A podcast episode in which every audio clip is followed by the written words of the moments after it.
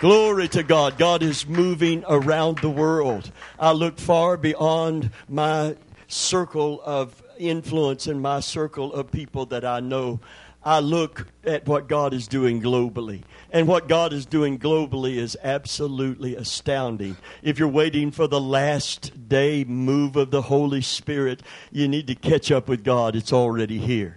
Right now in China, where the church is being the persecution is heavy upon the Church of Jesus Christ in China. But right now in China, uh, there it is estimated a conservative estimate that twenty thousand people per day are coming to know Christ as their Savior.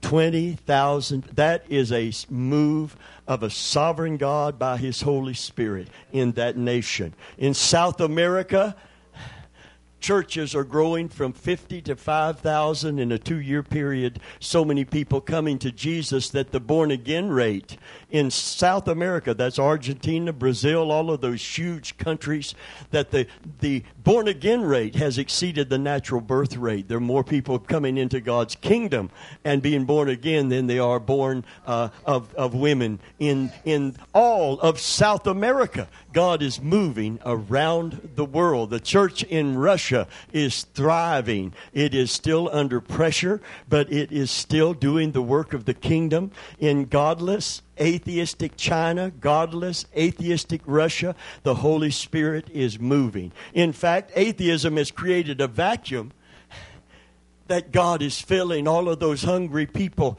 that had no hope have found hope in Jesus Christ. And it's spreading like wildfire around the world. It may not be touching you today because you are not in that position to understand what God is saying and what the Lord is doing by His Spirit. You may be caught up in your little limited world. You may be glued to the politicians and the pundits, and you may be listening to the news broadcasters, and you may be seeing all of the negative things that are occurring in your personal life in this nation and around the world. And if you are, I guarantee you, your light is under a bushel because you're going to be as cast down, beat down, toe up from the flow up as the world is. Can you say amen?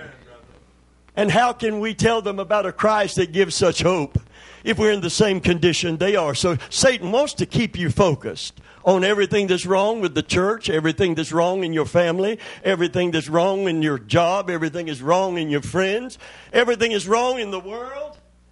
And we need to see things differently. We need to see them in the, through the lens of the soon coming of Jesus. Everybody say the soon coming of Jesus. Jesus talked about all the negative things in the last days. And he said, when you see these things begin to come to pass, what is it? When in fear, when in doubt, run in circles, scream and shout. No, that's not what he said, is it? Go to your room, sit in the gloom, and ponder doom. That is not what our master told us. He said, when you see these things, that would mark the time of the end. They're negative. Perilous times. When you see that, when you experience it, when you look around and you see it, lift up your head. Because if you don't lift up your head, you're going to stay cast down. And cast down people. Nobody's going to ask you for the reason of the hope that's in you because they don't see any evidence of a hope within you. This has to be tangible, viable. This can't be something that you got in your heart. This is something that has to show forth in your life. I remember, I, am glad I was bivocational for 12 years of the 43 because it let me go out in your world, not just clergy world, where I could be cloistered in my office studying the Bible and praying and not get out there and interact with all the negativity that you're going to get out in the public arena. So it did me good and it did people good because I was able to, to see God move in people just by loving Jesus. Coming in on Monday morning, not hungover. Like 70% of the people that work there come in with a hangover. Not only did they have a hangover physically, but they had shame from what they did when they got drunk. Wondering if they were going to get caught. So good to come in with a clear conscience after a Sunday of worshiping God and come in thanking God for health and thanking God for the job and thanking God for, for everything He had done in my life and, and to come in with the, with, with the joy of Jesus on the inside of me. And I'm tell you, I didn't have to say anything. I didn't have to give a tract out. Did you know what the Bible said about you and I when we get it right? It said you're living epistles. You're a walking tract for Christ. You're going to attract people to Him, or you're going to cause people to doubt Him by the way we live our life. And no wonder the devil suppresses us because we are the light and we are the salt. Amen? We're not just here to make people thirsty uh, or to season uh, the, the, uh, their life in some way. The, the, the greatest work of salt was to preserve meat from putrefying because they had no refrigeration but they would salt it. I don't know if you've ever been to Virginia, West Virginia, up in the mountains. If you want something you don't have to put salt on, get some of that breakfast ham. Can you say, man, that they have they have put in a smokehouse and they've salted it? You don't need no salt. You probably put it on anyway because you love that salt, but you don't need no salt on that ham. They call it Virginia ham. Amen. Anybody had any? Oh, y'all are cardinaling out. I see. Just thinking about big slab of Virginia ham and two eggs sunny side up some bacon just for good measure. Can you say, man, aren't you glad God sanctified all the food so we can it may not be good for us but we can we can we can eat it if we choose to. Amen. God is good today. Wouldn't it be great to have the joy of the lord back? Wouldn't it be great to be so in love with jesus? We just keep falling in love with him over and over and over and over again.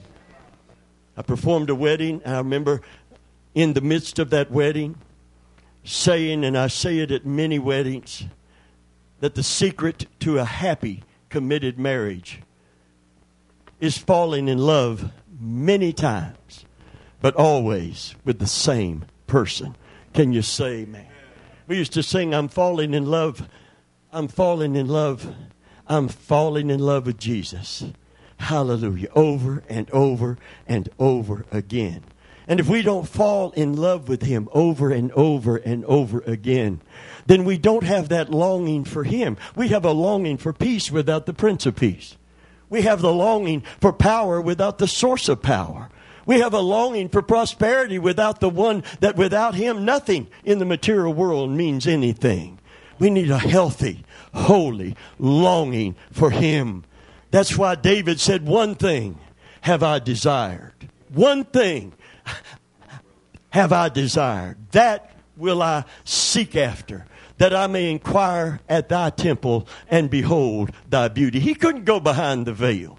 He couldn't do that, but he, he knew there is one behind that veil whom I love and who loves me. And the only way he could determine that kind of love was the fact that, that the way God reacted to him when he called upon him. Historically, he, they didn't have the Holy Spirit. We got, we got such a, an upgrade in the new covenant.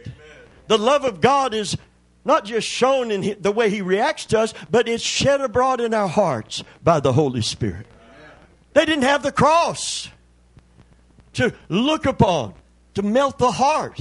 But he knew God loved him, and he said, I love the Lord because he hears my cry. I love the Lord because He hears my voice. I love the Lord because He hears my prayer.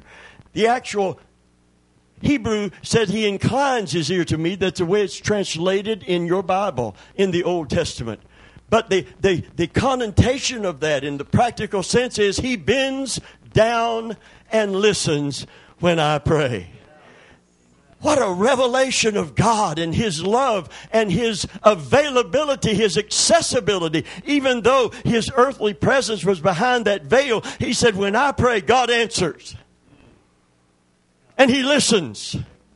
The great issue of prayer is not how much faith you have in your prayer, but whether or not God is listening, whether God hears you.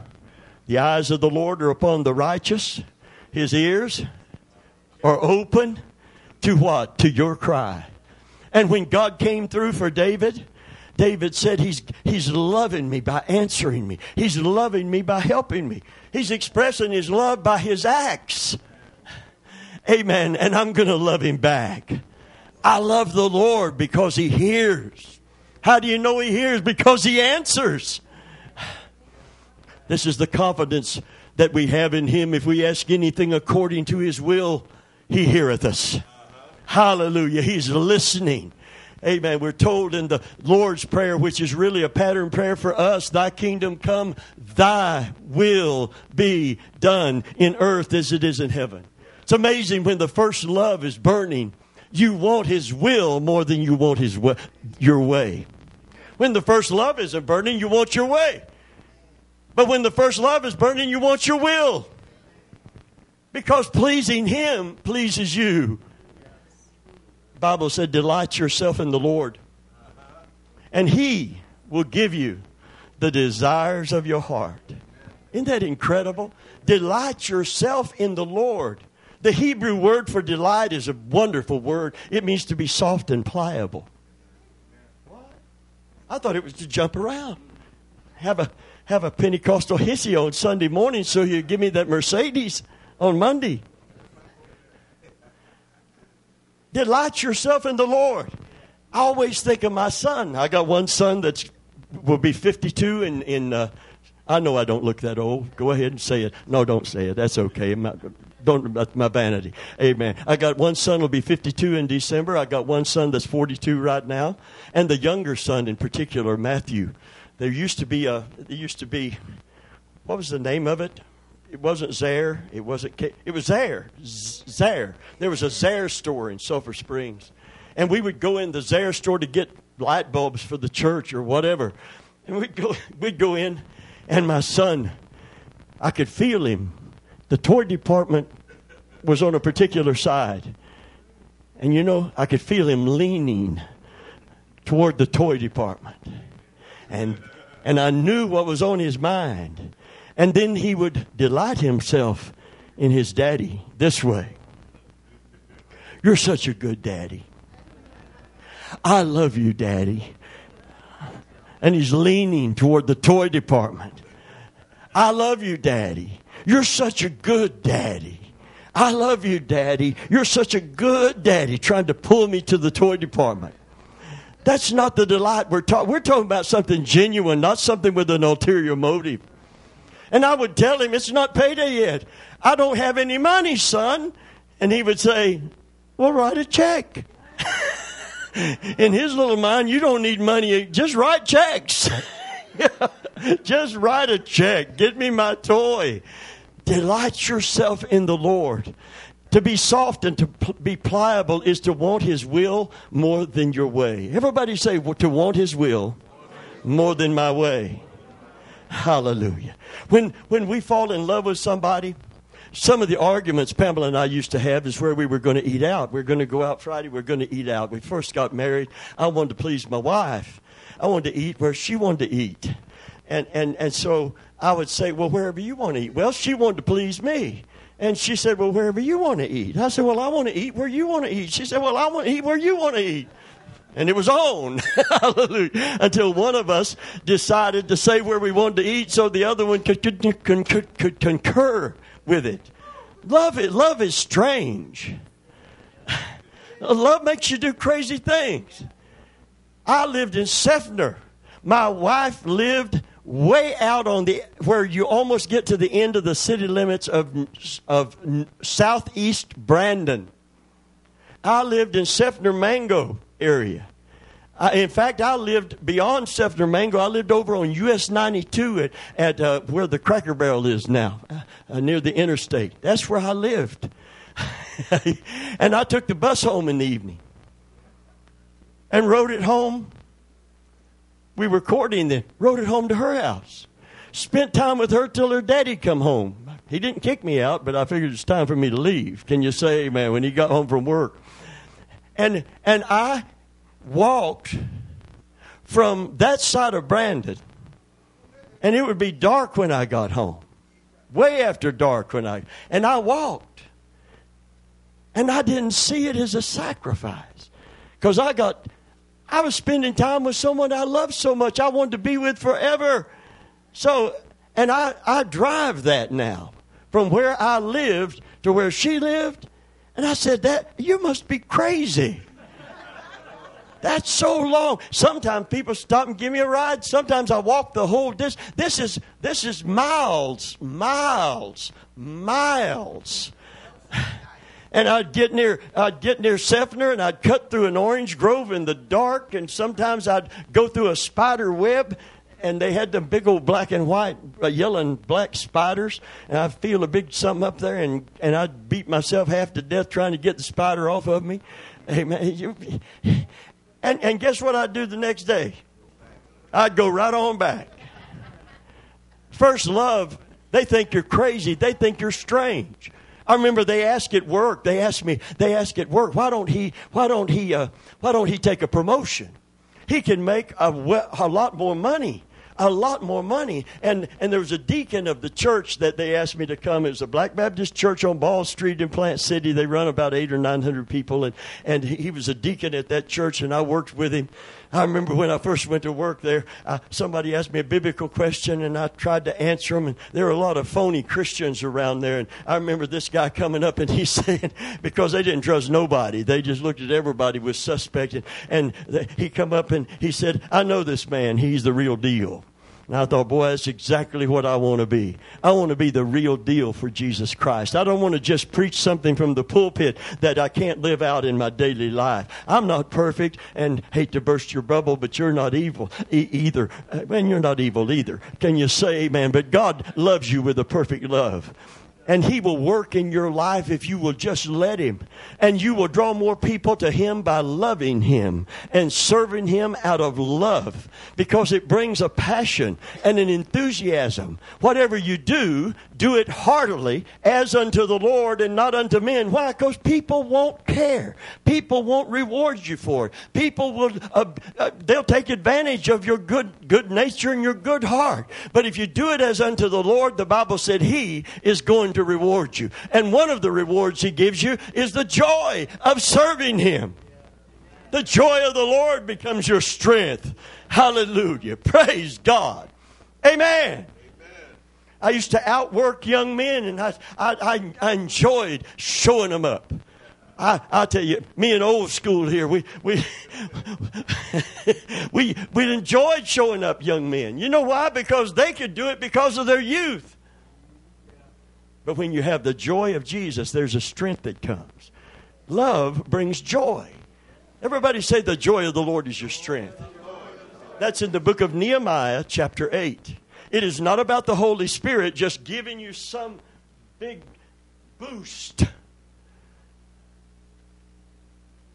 It's the context of coming back to God, and in particular, back in fellowship with God.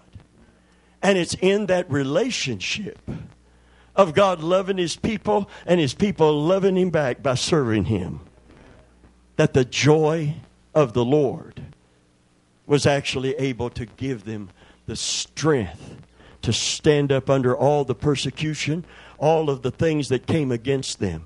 So many people in church have lost the joy of the Lord because they've lost the relationship with Him that produces joy. When you first got married, you had joy. Before you got married, it looked like a two headed creature. One of you would be driving, the other would be sitting right up next to the one driving. Looked like the one driving had two heads. You're sitting so close. But as time goes on, not, not just in marriage, I'm not just talking about marriage, I'm talking about your spiritual relationships as time goes on people begin to grow apart. They have love, they'd lay down their life for one another, but it's not love expressed as the first love was. The first, everything's taken for granted. Just taken for granted. I would strongly suggest that someday you grab the vacuum cleaner for no reason. Just vacuum the floor without being asked as an expression of love. My wife told me the other night, she said, Leave them dishes alone. And I washed them anyway. I'm going to tell you. Normally, you don't have to tell me to leave no dishes alone. Stack them up, let them soak. It'll be easier in the morning. Amen. well, why'd you do that? Why'd you do that, Pastor? Because listen, we got we got 43 years uh, invested in our marriage. And I'm beginning to get down. We're, we, we were talking last night. We're getting in the last lap of this thing. 53, oh, 43 in the church. Pastor, 53 years of marriage. I know I don't look that old. I know it shocks you. Amen. What? What? Listen, because we keep falling in love again over and over and over and over. You say, oh, that's mushy stuff. That's mushy stuff. It's not mushy stuff. The Apostle Paul said, I, I, I want to show you a mystery. He said, first I'm going to talk about husbands and their love for their wife when it's the way it's supposed to be. Husbands, loved your wife, even as Christ loved the church and gave himself for it. Hallelujah. And wives, submit yourself unto your husbands as unto the Lord. Hallelujah. That doesn't mean a divine, some kind of dictatorship in the home. It means a partnership. Hallelujah. Of love and respect.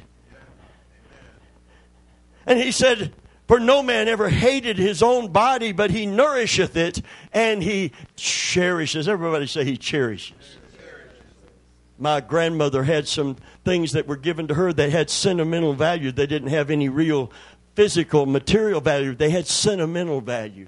Down through the years, she had kept them. She was 105 when she went home, and, and she called them whatnots.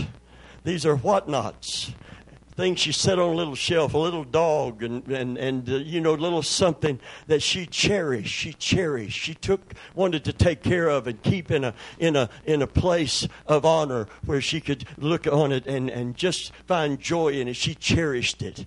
Amen. Did you know God cherishes you? No man ever hated his own body, but nourisheth it.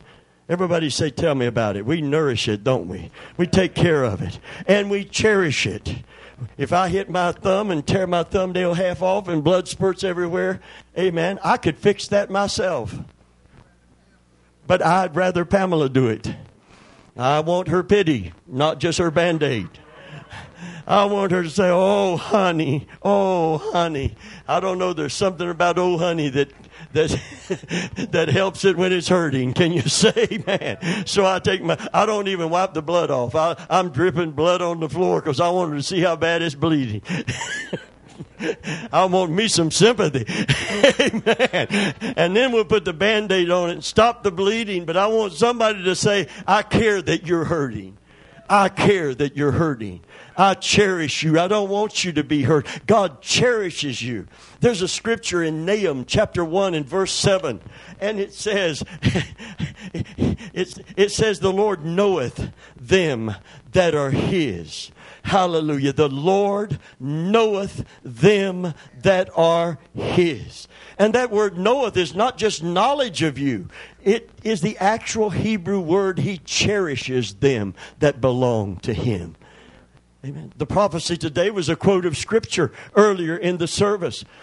To ancient Israel, he said, Thou shalt be dandled upon my knee, and I will rejoice over you with singing. Us singing to God is a wonderful thing, but the thought of God singing over us because He loves us, that God would sing over us, that there's a song service in heaven and God is singing over His children, God is singing over His people. You see, the practice of religion is a, can become a dead dogmatic, and we need good dogma. One preacher said, he said, he said, I, am not going to be very dogmatic this morning, and people's faces dropped because they wanted him to tell the truth and defend the truth. And he said, I'm going to be bulldogmatic. Can you say amen? Hallelujah. But it's got to go beyond dogma. If we sit, spend our time in, in, in, in congregational arguments uh, dissecting dead dogma because the word on the page is logos. It doesn't have life until it becomes rhema. Hallelujah. But when it becomes Rhema and revelation, it gets off the page and past your head and into your heart. Can you say amen? Hallelujah. Hallelujah. And you don't read the Bible so you can win an argument. You read the Bible so you can know a person better. Faith comes by hearing, hearing by the Word of God. You can't just read anywhere in the book and magically, supernaturally, faith comes forth. The Bible is a book about a person. From Genesis to Revelation, there's a scarlet thread that runs. A sacrificial system is established. Hallelujah. Culminating in Christ on the cross. You think people don't comprehend these things? There's a lot of people that have known it in your head for years, but it hasn't got in your heart yet. So life is just batting us around. Life is just battling us around. Every wave that comes in, every wave that comes in, I don't know. I get up in the morning now. I don't. I don't want to see the news first. I used to go online and see what's happening. Before I go online, I want to talk to God. I don't want to return a call till I talk to God. I don't want to really talk to people till I talk to God. Amen. I don't. I don't. I, re- I don't. I don't. Why? Because if I don't acknowledge Him first, all these other things are going to clutter my mind. They're going to crowd in. I'm going to tell you this is a this is a, a, a negative world that we're living in, and people are negative. People aren't happy. They get drunk on the weekend. They come in with a hangover. Oh, the joy of the honky tonk life. Lady in Tampa, Florida, bartender, making buku money because you have to have expertise to mix all the different drinks in a club. Quits her job, walks away throws away all the money and, and working in an atmosphere that it's a party every night. And this was not a preacher, it's not in the religious section. This was just in, in the Tampa Tribune some years ago. And so the Tribune got interested in why this woman just did that. And they came down and interviewed her and said, Why'd you quit such a great job? You're in a party atmosphere. Every night the music is playing, people are laughing and loud and they're having fun. She said, I can't take the negativity. It's so depressing to see the same lonely people come through that door on the weekend. Looking to hook up with somebody for a one night stand. And then watch those same lonely people come back next week and have to get drunk to smile. When they come in the door, they're not smiling. When they come in the door, they, they, they still have their guard up. Or they haven't got their guard up yet. They're, they're not projecting a persona. When they come in the door, they're their true self. And this is no party. And people are not having fun. People are looking for peace and fulfillment. And they can't find it at the party. And they can't find it in the rum. And they can't find it in the alcohol. Can you say man? And we're supposed to show them there's something better. We know where it is. We know we know where the joy comes from. We know where the real peace is. We know what real fulfillment is. And if it isn't in Jesus Christ, and if we can't find it in a relationship with Him, then the world looks at us spouting scripture and giving out tracts. And since we're living epistles, they read us. As one man said, Your life is talking so loud I can't hear a word you're saying. Have you ever known someone that could quote scripture but they didn't live the life? Amen. Jesus said, Here's what's happening with your life. My life. You gather with me. You help me to bring people in by the life you live, or you scatter by the life you live. There's no neutral. That's why God hates lukewarmness so much. Amen. He said, What makes me sick is to have a form of godliness deny the power of it. What makes him sick is lukewarmness. Amen. Church of Laodicea had all the wealth that you could possibly imagine. They had all the material blessings you could accumulate. In fact, their testimony was, I'm rich and I'm increased with goods and I don't need nothing. And when Jesus came and knocked on the door of the church of Laodicea, with a message of repentance, they wouldn't let him in because they got in it for the material gain. Judas followed Jesus for the money. And since he followed him three years and didn't get rich following him, he was willing to sell him for something 30 stinking pieces of silver. And the same devil that tempted him to sell out Jesus turned on him when he did. Amen. And pointed his finger at him and said, Look what you've done. And in the guilt of that sin, he went out somewhere where a limb from a tree, obviously, was hanging over a deep precipice. He, he swung himself out, and the limb obviously broke. And when he hit the ground, his bowels gushed out from the height. Peter failed Jesus. But Jesus loved Peter in spite of his failure, and he gave Judas the same love and opportunity to repent. The, at the supper, he said, To whom I give this sop, he it is that's going to betray me. You know what? The first, the first, the master of the feast, to honor the most honored guest, gave him the, the first sop. What he would do, he would take a piece of bread, dip it in the juice, of the, of the lamb or whatever they were having, dip it in the juice, and hand it to the most honored guest. And he said, To whom I give this sop. When the meal started, he it is that shall betray me. Judas was beloved of God, and he could have found forgiveness, but he didn't seek it. Can you say, man, he did not seek it?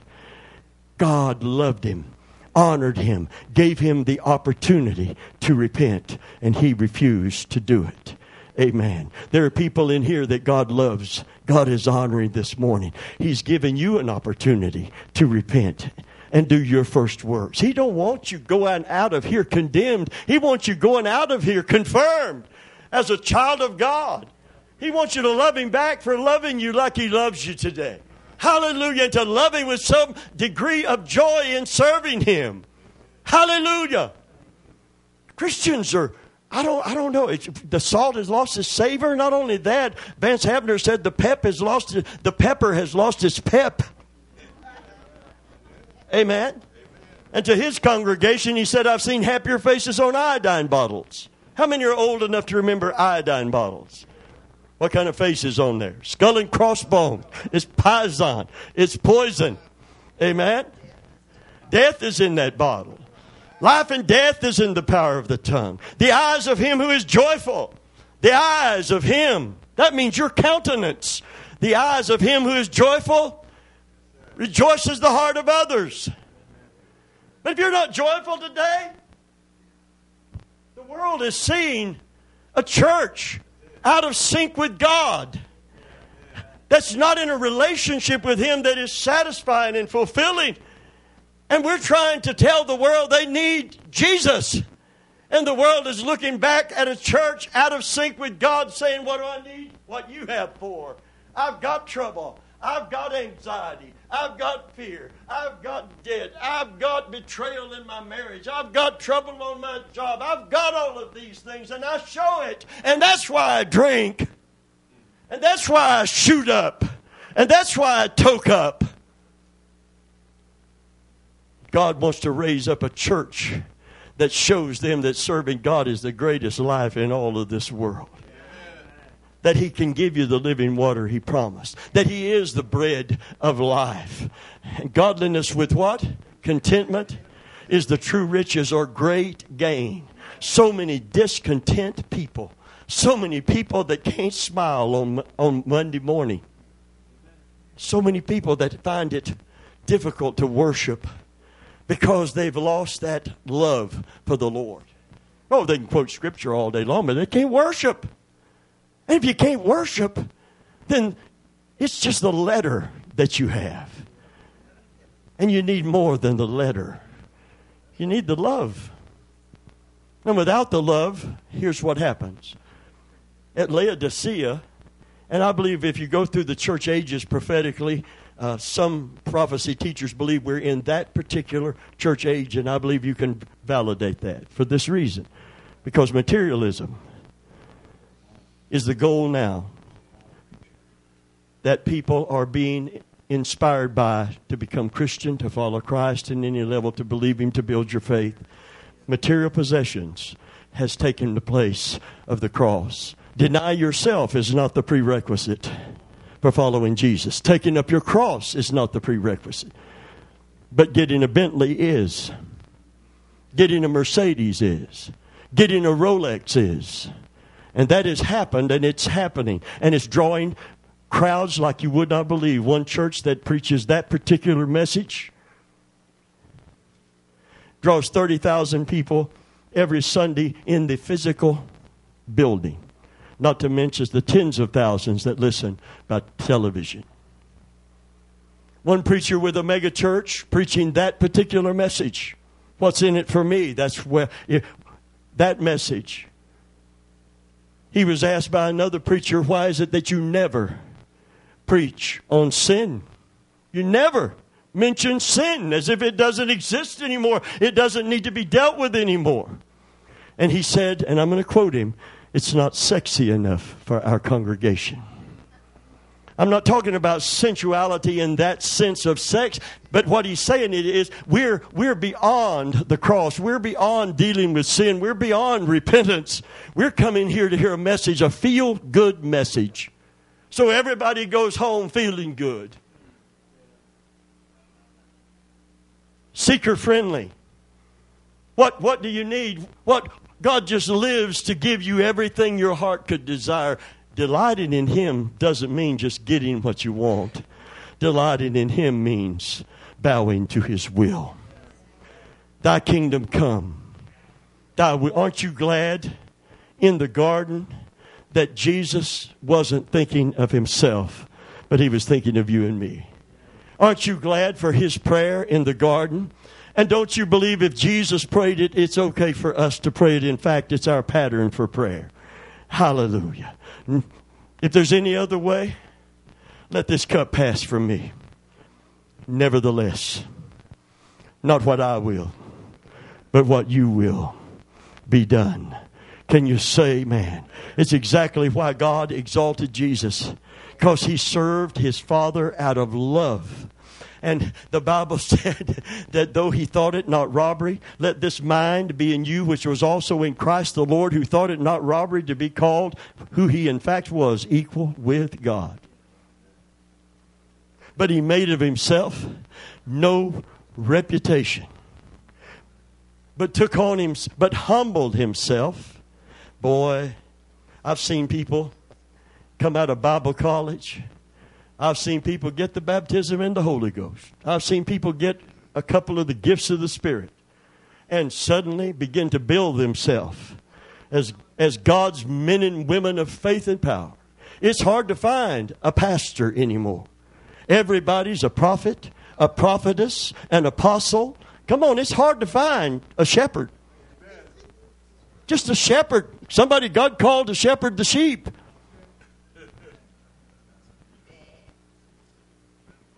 Amen. It is.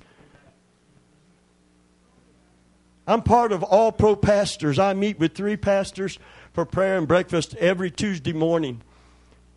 Been doing that for five years and counting. And I go to places where 100 pastors are gathered or 60 pastors are gathered. And one pastor in one of these places identified himself as an apostle. And I thought, okay, I understand apostleship. I know what it means. It doesn't mean what people have made it into. It means sent one in the Hebrew. Someone that God personally appeared to, personally called, and personally sent. Doesn't mean someone that just got up and went.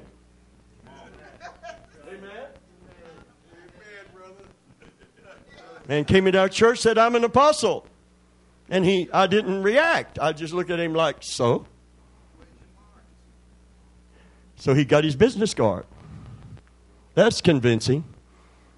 And sure enough, said Apostle so and so on it. And I thought, that's what Jesus commended the church at Ephesus for. Thou hast tried them that said they were apostles and were not, and found them to be liars. There's a lot of liars out there calling themselves preachers and prophets. Amen? And being a pastor, are you kidding me? Are you kidding me? This guy that this guy that we that, that we ate in the same room with decided he couldn't see these these guys can't come under any kind of authority. They're going to be the authority. They made one man a king, wrapped him and gave him a scepter. He's a pastor for heaven's sakes. Jeremiah 3:15 I will give you shepherds after my own heart and they'll feed you with knowledge and understanding. Can you say, man, feed the flock of God over whom the Holy Ghost has, it didn't say fleece the flock of God. It said feed the flock of God with knowledge and understanding. Hallelujah. Amen. Amen. Amen. Glory to God. Amen. I love what you put online. We read what you put online. You better watch what you put online. Amen. My wife said that it was your birthday last week. And you know what she put online? She said, I got my soul fed on Sunday morning. That makes me feel good. Somebody ate it. Can you say, man, hallelujah, thy words were found. I did eat them. Glory to God. And they were unto me the joy and rejoicing of my heart. Amen. And then she said, and I ate, ate got my belly filled. I got my soul fed and got my belly filled because I ate my birthday cake. Two of them, I understand. One. Only one. Three Three birthday cakes. I'll say you got your belly filled. Hallelujah. Amen. But before she got her belly filled, she got her soul filled. My soul was fed. Hallelujah. Feed the flock of God over whom the Holy Ghost has made you an overseer you get in the presence of a man of God, he's concerned about feeding you, not fleecing you. Can you say, man? Hallelujah, hallelujah. He wants to see what God's called him to do accomplished, and that is for strong men and women of faith to stand for Jesus, to take up their cross, deny themselves, take up their cross, and follow Christ. If you're in it for the Rolex, guess who's going to get the Rolex? Come on, that $25,000 diamond encrusted Rolex is going to the preacher you're sending your money to so that you can get a Rolex. But you ain't going to get it, son. You ain't going to get it. How do you know? Because you ain't got it and you've been sending that money for a long time. It's time to wise up. His kingdom is not meat and drink.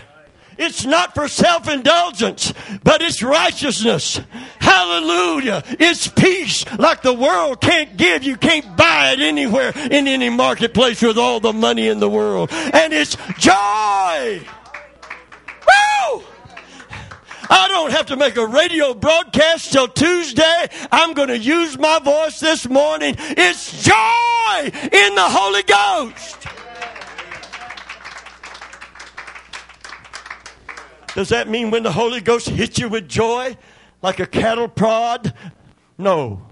It means that you're in a fellowship relationship, a restored fellowship relationship with God, and there's joy in it. Hallelujah. Hallelujah. Hallelujah. If you go on a honeymoon and you want to go bowling and fishing, that ain't no honeymoon. When we got married, I knew one thing for sure my wife didn't marry me for the money.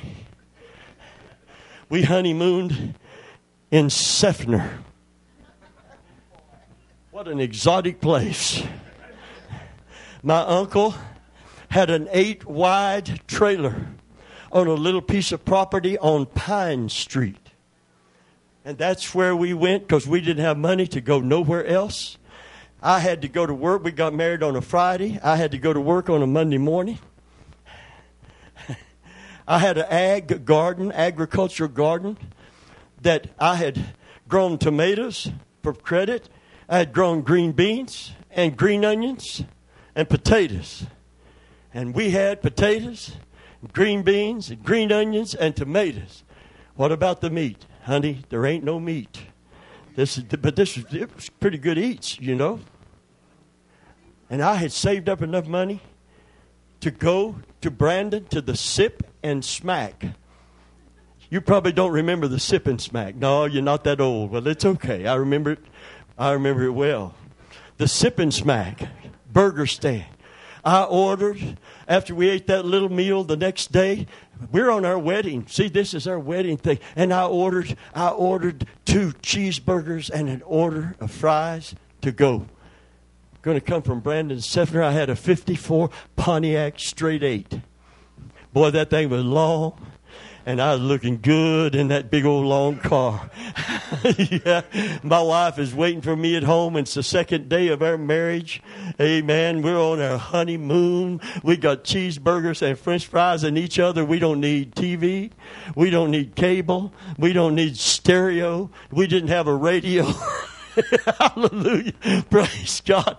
And I, they brought, the waitress brought out our to go order and I, I cr- cranked up that Pontiac and give it a little bit of gas. Bang! and it threw a rod. It threw a rod and oil come pouring out underneath. And I don't have no cell phone. And I spent all of my money on the cheeseburger. I don't have a quarter to call my wife, and I couldn't call her anyway because we were spending our honeymoon in my uncle's trailer, and it was 8 by 30. And I'm stuck in Brandon. I still don't remember how I got in touch with my dad, and he brought a chain and hooked it to the Pontiac and pulled that old Pontiac to his house and then took me home.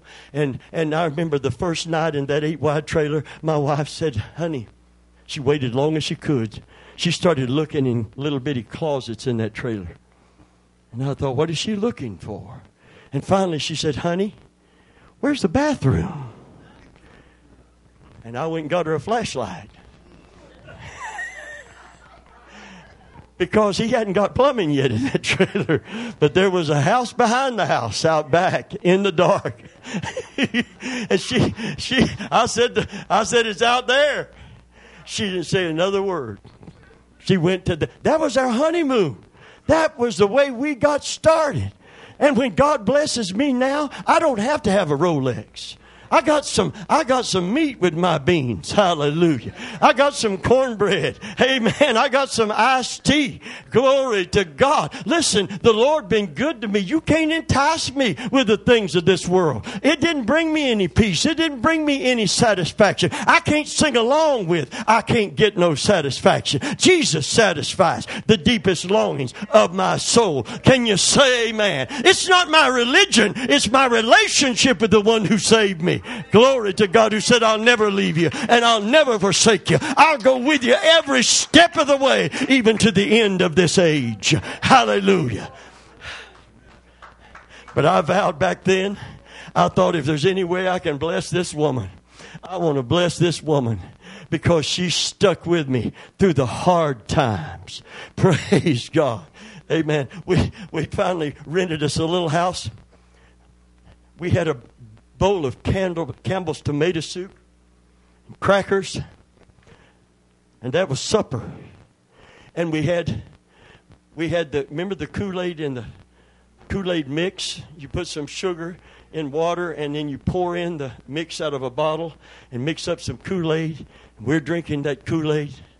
We're sopping up the soup with a whole bunch of crackers, and we're happy. We didn't know how broke we were, poor we were, because we were in love with one another and we were fulfilling one another in that love relationship, and it didn't take a whole lot of stuff.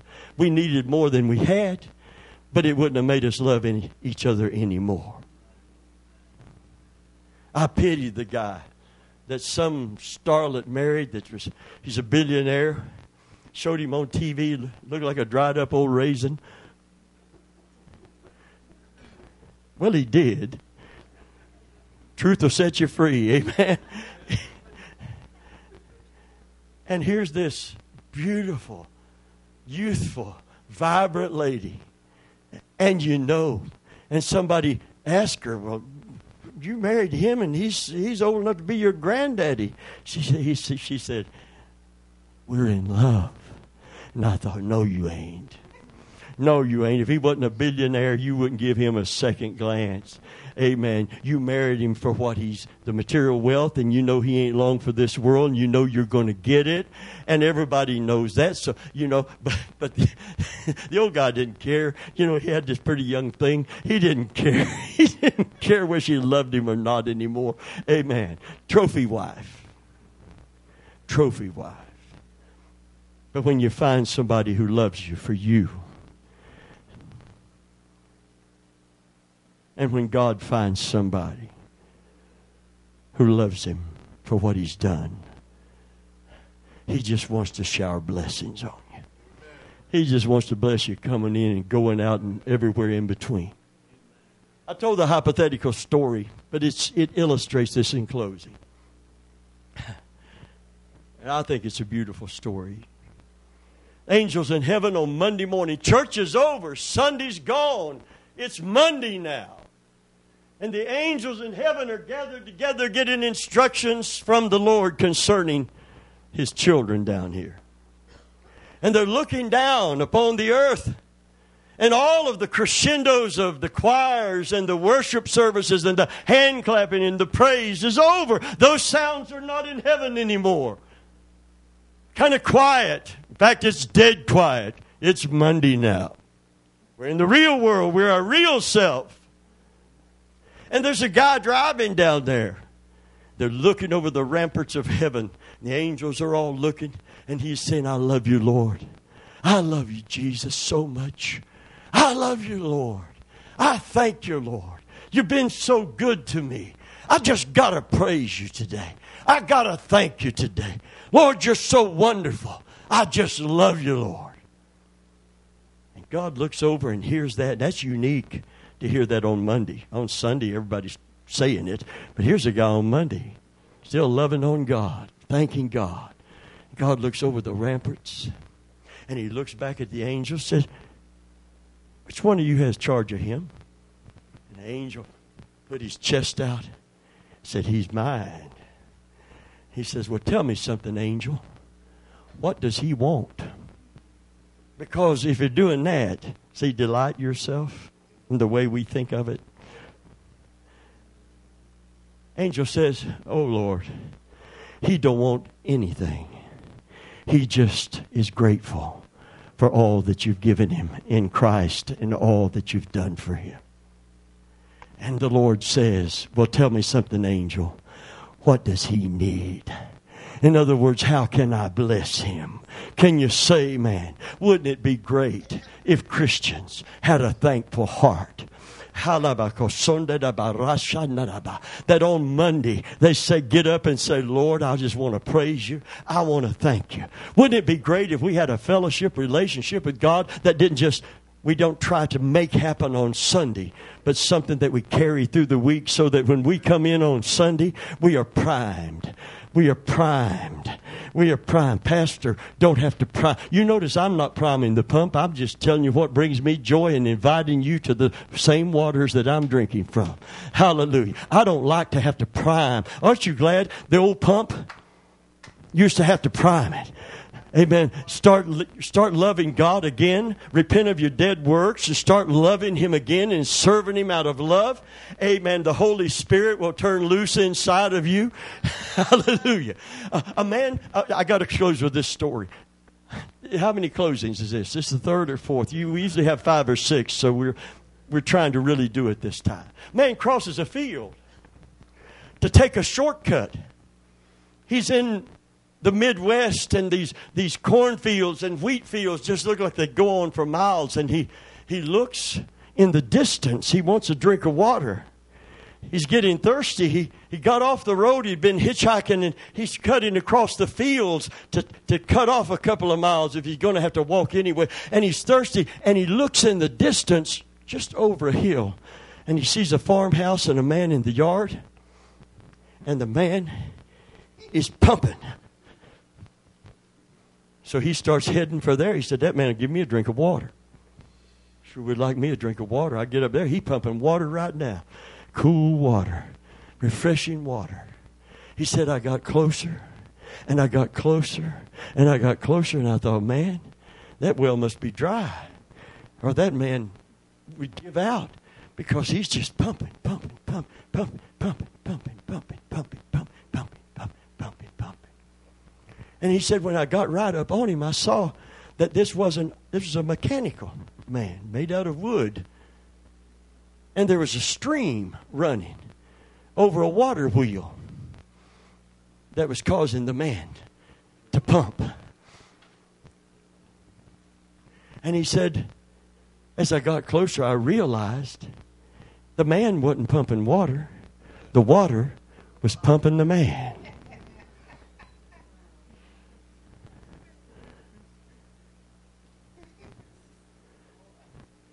If any man is thirsty, let him come to me and drink. He said, I'll give you living water, and you will never thirst again. Can you say, man? Hallelujah. Except for more of that same water. Hallelujah. God is so good today. God loves you today. God wants to change your life today. God don't want you sitting in a church practicing dead religion. God wants a relationship with you. Hallelujah. That is satisfying. And but listen, I didn't use the word sanctifying first because if you're satisfied, it won't be long till you'll be sanctified, cleansed and set apart for a holy purpose. Why? Because when you're satisfied in Jesus, you won't be looking through compromise and sin for that that fulfills any longer. You'll find it all in Christ. Hallelujah. Hallelujah. Hallelujah. Glory to God. So here we are in the last of the last days. The last day harvest is taking place around the world. And the call of God to come out from among them and be ye separate, saith the Lord, and touch not the unclean thing, has never been stronger. And there are churches where that call will never be heard because there are preachers that are not true shepherds and they don't care about your soul. They care about your attendance, they care about your check, they care about their own image and they don't care that sin is a separator. What God told Israel goes for today. My ear, my hand is not short that it cannot save. That means to deliver from whatever you're facing. And my ear is not heavy. My ear is not heavy that it cannot hear. But your sin has separated between you and your God. And when that issue is settled, he said, Return to me, and I will return to you. And it's time that the waters start animating our lives. Praise God. Because this first love issue is so critical. He said, If you don't repent, do your first works, I will come to you quickly, and I will remove your candlestick. That's why the anointing is gone in many churches. Conviction doesn't touch hearts anymore, and repentance never occurs. We walk out just like we walked in. And the joy of Jesus is something, if a pastor cares about it, he's pumping, trying to pump something into people that only a relationship with God can bring. Hallelujah. Hallelujah. Hallelujah. And it feels so good, Brother Mike, to have the joy of Jesus. Because without it, I couldn't stand in a pulpit with all the negativity, not just in the world, but in the church world. Because most Christians are negative today because they've lost the first love. They've lost the first love. The joy of that fellowship relationship is gone. The honeymoon is over. And they're satisfied with that condition. God surely wants to change that today. Can you say amen? God surely wants to change that today. And when it's changed, we surrender to His Lordship. We deny ourselves and take up our cross with joy in our heart. We're glad to do anything that it takes to follow Jesus Christ. Would you bow your head? Let's ask for God to help us to restore relationships today. Hallelujah. Hallelujah. Hallelujah. Hallelujah. Praise the Lord. Praise the Lord. Praise the Lord. Hallelujah. Hallelujah. Hallelujah.